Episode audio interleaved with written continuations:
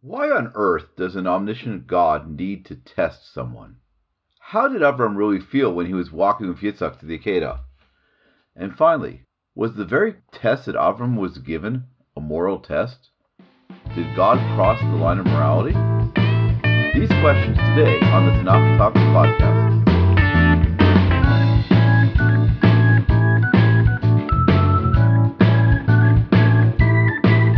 Hi, my name is Yaakov Beasley. I'm sitting in my room in Alon Shvut in the hills overlooking Jerusalem, and you're listening to the Tanakh Talks podcast. Today we're going to be looking at several of the issues and several of the commentators' approaches to the question of Akedah Yitzchak, the sacrifice of Yitzchak, the near sacrifice of Yitzchak, going through all the opinions in Parshanut, in textual commentary, and some philosophical explorations as well. So let's get started. The first question I want to deal with today is the test. Because this is a question that everybody raises. Why a test? When I teach students, I generally have an idea beforehand exactly how they're going to perform. I've seen them day in, day out. The kids who I know who are participating will generally get 80, 90, 100. The kids who are goofing off in the back, they get their 50s, 60s, 70s. Once in a while, there's a surprise, and that's what makes the teaching fun. But for the most part, I already know. And I'm not omniscient. I don't know everything. So why does God need a test? And this is the question, first question we're going to deal with. This is the first question that we're going to deal with. So let's understand what the word test means. We normally assume test as discovering something that is unknown, something. It's a nice explanation, but it's not one that's shared by most of the commentators, or at least in this story for the reasons I've raised above. According to Ibn Ezra, the word test means to show. That in fact God wanted to show Avram's righteousness to the world. Now, Ibn Ezra himself mocks this because, as he says, "Velo yadaze gaon," didn't the genius know that at the time that he, Avram tied up his son, nobody was watching? But in fact, this is the approach of the Rambam as well, because as my students pointed out very quickly, you know, everybody found out about the story eventually. Yes, it didn't happen in front of them, but we all know the story. We read it every day in prayers. We becomes the centerpiece of the Rosh Hashanah liturgy. So Maimonides writes in Moreh Nevuchim, section 324, he says that the reason for the test is not to, as it were, see how Avram will perform. God knew this already. But rather to make known to the world how great Avram is, how wholeheartedly he performed his commandment despite the tremendous personal cost with no thought of reward. In fact, he was going to lose the greatest thing in the world that he owned, his own son. And the suggestion is that the word nisa, to test, comes from the word nes, a banner, to raise up high. Ramban, Nachmanides, has a very different approach, and I think a lot of what he says can be found in day to day life. He differentiates between the potential and the actual. I may be very good naturally with skills like shooting a basketball, but unless I go out and practice on the court and take a hundred free throw shots, I'm not going to become better. I'm not going to reach my potential. Ramban says this is true in spiritual matters as well. Avram had all this greatness inside of him, but he had to bring it out to the potential. The world, it was not, to, as it were, to prove the world that Avram was capable of this, but Avram, des- who deserved all the reward in the world, had to perform this act to demonstrate to possibly to Avram himself, possibly to others, the levels of righteousness and obedience that Avram was willing to perform. It's interesting that two of our commentators seem to imply that this is a form of punishment. Rashi and his grandson Rashbam. Both of them comment on the first words of the text. It was after these things. Well, things generally follow in a chronological order unless I'm told differently. Why mention that this story occurred right after the previous one? Isn't that what I would expect? So, because of those extra words, Rashi brings the following midrash: That Avram made a party when he weaned Yitzchak. Guests, and one can imagine balloons and cakes and all sorts of fun things. And yet, according to the Midrash Rashi quote, quoting the Talmud in Sanhedrin 89b, Achar Devarim, and it's interesting, he's translating the word Devarim here not after these things, but after these words, as it were, of Satan, the accusing angel, that, like in the story of Job, the Satan went to God and said, Of every feast that Avram made, he did not sacrifice you not one bull or not one ram. As it were, Avram made a mistake. You're throwing a party, you have to give some appreciation, some notice, you have to invite God to the party. You have to demonstrate your the thanks that you have for him through a sacrifice, through a korban. God said to the Satan, Does he do anything but for his son? Meaning, But if I would say to him, sacrifice him before me, he would not withhold him. Which is really a very, very interesting statement, meaning that God, as it were, says, Let me prove to you how loyal Avram is. This is why I'm not worried about him not bringing a korban. Rashi brings another opinion after the words of Yishmael, who is boasting that Yitzchak was, as it were, performed a lesser mitzvah. Because whereas Yitzchak got the Brit Milah at the age of 8, Yishmael got the Brit Milah at the age of 13. But not 13 days, it was 13 years. Think you're better than me because of one limb? If God asked me to sacrifice my entire self, I'd be willing to do so. The Rashbam gives another fascinating suggestion why the account of the Akedah occurs afterwards after these things. The previous story is Abraham's peace agreement with Avimelech and Fichol of the Plishtim. He agrees to a peace agreement, a non-aggression agreement, and to leave them in where they live. According to the Midrash that Rashbam quotes, Amarlo Kadosh Baruch, the Holy One, blessed be He, said to Avram, I told you, don't be afraid of them. And yet you go and give away parts of the land of Israel for a peace agreement. You should know that because of this, I will have this will cost you the blood of your son, as it were. It's a very powerful and strong critique of Avram's behavior. Although the way the text is set up, I have a hard time seeing the text as a punishment for any previous action. Rather, this is, as was said previously, either to demonstrate Avram's righteousness to the nations, or perhaps to or perhaps to bring out of or perhaps to bring latent potential out into actualization so that Avram can be the greatest Abraham that he can be. The next question that we should really ask when dealing with the question of the Akedah is what did Abraham feel? There is a famous midrash that as Avram took Yitzchak to the place where he would offer him, remember he's never told where it is, although it is Har HaMoriah, that the Satan appeared to him like a river, meaning he came to a river, and as he tried to cross the river, the river became higher and higher and higher.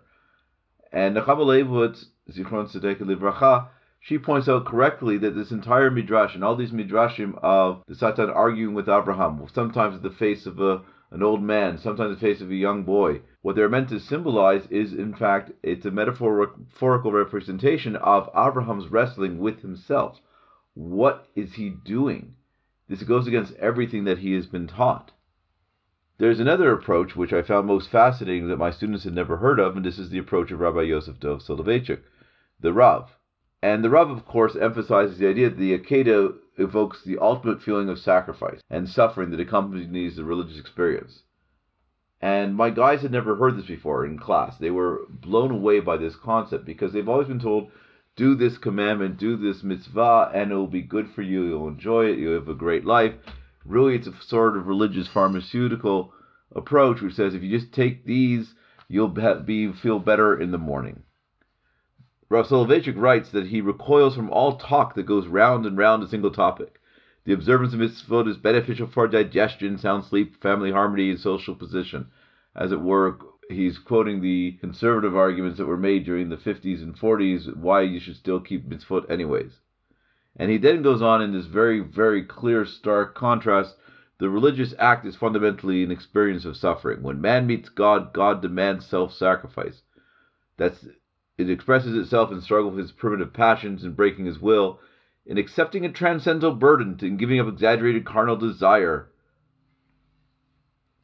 In his yearn, offer your sacrifice. This is the fundamental command given the man of religion.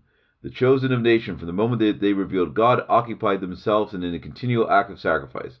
His proof text, of course, is Abraham. God says to Abraham, Take now your son, your only son, whom you love, Isaac.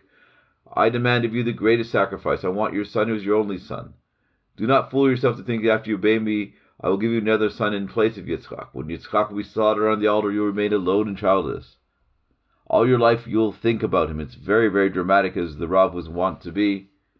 And therefore, says the Rav, this is meant to be an experience of suffering, of sacrifice, because this is what the religious person uh, experience entails. And if you should ask, however, well, how is Avram's behavior different than the behavior? And if you were to ask the simple question, well, how is Avram's behavior in any way qualitatively or quantitatively different than any other parent that has sacrificed a child among the pagans over the centuries? Rav Yitzchak, Rav Chaim Navon, in his wonderful series on the theological issues of Sefer Breshit, writes the beautiful, beautiful approach. And he says, What is the true difference between Abraham's approach and all the others who sacrifice their children?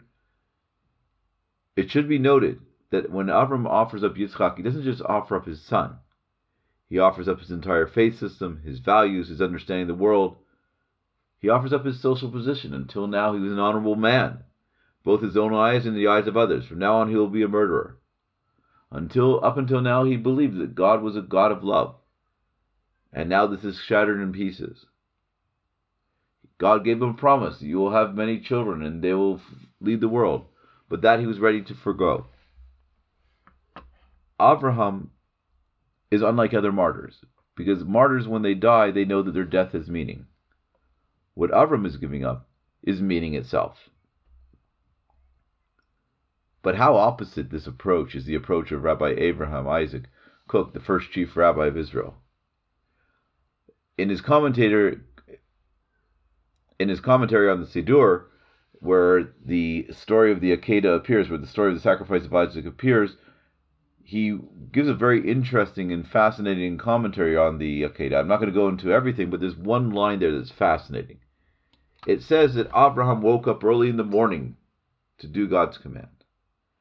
And the previous commentators, Rashi among them, praise Avram. Look how a great man acts. He's given command, he gets up early with energy, and he does what he's told to do. Rav Kook points out something very different. Forget the fact that he is wakes up early. Forget the fact that he wakes up early. How about the fact that he was able to sleep? God commands you to kill your son, your only son, the one that you love and yet you can sleep so soundly and peacefully and calmly? According to Rav Kook's understanding of what a righteous person should be, it's not the turmoil and the dialectic tension and the existential anguish that accompanies Rabbi Soloveitchik's Avraham. Rather, it's a man who believes with, who acts with serenity and calmness and is able to perform the commandments, knowing that even if he has questions, God will be there to answer them. It's such a fascinating approach. Is it moral? That's a separate question. And it's worth thinking about how we would feel under, circum- under similar circumstances. And it's worth thinking about how we would feel under similar circumstances.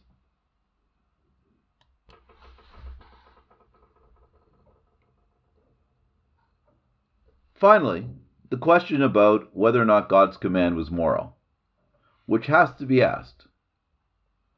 To a large extent, it parallels the famous question in Plato's dialogue Euthyphro, where he asks, he phrases the question as follows: Do the gods command actions which are holy because they are holy, or are these actions holy, good because gods commanded?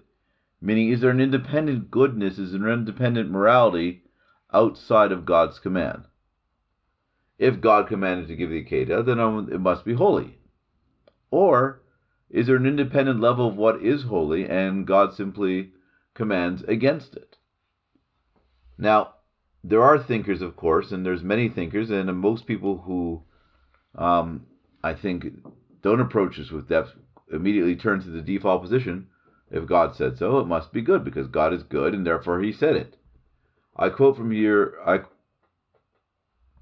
let me quote from the Eish Kadosh, the Piaseczner Rebbe, who Zichron Tzadik Vakadosh Livracha, you know, who Yahrzeit was last week when he died in the ghetto in Novorsha, he writes as follows in Eish Kadosh. It's in page 68 in the Eish Kadosh. The nations of the world, even the best of them, think truth exists independently, and God commands the truth because in and of itself it's true. But this is in contrast of Israel, he states. Because Jews say, You are the God of truth, may he be blessed, and in truth there's no truth outside of him. All the truth in the world is true only because God so commanded and willed. Since He is truth, this too is truth. One is forbidden to steal because God so commanded. And when God commands our father Abraham to bind up his son Isaac, it was the truth, i.e., the moral thing to do to bind him. And had he not said to him afterwards, Do nothing to him, it would have been moral to kill him as well. The Eish Kadosh comes clearly out on the side that there is no independent morality, there is no independent ethic, but God, in fact, is the one who decides this is right, this is wrong, and you have to live accordingly to his commandments, irrespective of what you may think is right and wrong. But that doesn't seem to square, however, with the way that the Torah, the Bible, presents ethics. In fact, in this week's Parsha, we have a perfect example of Avram himself telling God, Hashofet kol haaretz lo yaseh mishpat, does not a just, the just judge of all the world, does not the judge of all the world, does he not do justice? The implication, of course, is that God is being held accountable to an independent standard of right and wrong, and according to Avram, God is found wanting. That's a very powerful accusation. So, it may be, as Rav Solovit, it may be the way Rav Kook portrays it. Avram entertained these doubts about God's morality, and as he puts it, quoting the line in the prayer, the last of the brights of Rabbi Yishmael that we say in the morning, when two verses contradict each other, we continue until we find the third that releases the contradiction. And so too, Avraham lived with this doubt, but he doesn't try to resolve it prematurely. That's how you get to dogma, when you have two truthfully good ideas. And Avram said, I will live with this until God himself chooses to resolve it. A different approach is given by Rabbi Ezra Bick, who says something very, um, I think is very clever, because it maintains both of the ideas that we've just said above. Avraham recognizes the contradiction between the two systems. Yet he gives priority to God's command over morality, says Rabbi Bick. But he chooses to follow God's word, not because that he says God is immoral, but God's command overrides morality. Avram uh, still gives primacy to morality, but he says at this point in time, I'm not sure what morality is, and I will wait for God to reveal it in Rav Bick's words, our Abraham, as opposed to Kierkegaard's knight of faith, who, as it were, the teleological suspension of the ethical, who says, you know, God's command goes over the ethical command. Our Abraham does not sacrifice morality, but only his understanding of morality. Abraham has to reconcile himself to his inability to understand on his own what is good and what is evil, but he is not forced because of God's command to act against what is good and moral. So we've dealt with several of the issues with the Akedah. We've dealt with the question of what the test was. How did Avram feel? Was he tortured? Was he calm and serene? Was God moral? It's a wonderful text that re- raises a lot of questions and worth reading again and again and again this week and the next. Until our next podcast, I wish everybody a Shabbat Shalom from Israel. You've been listening to Tanakh Talks. You've been listening to the Tanakh Talks podcast.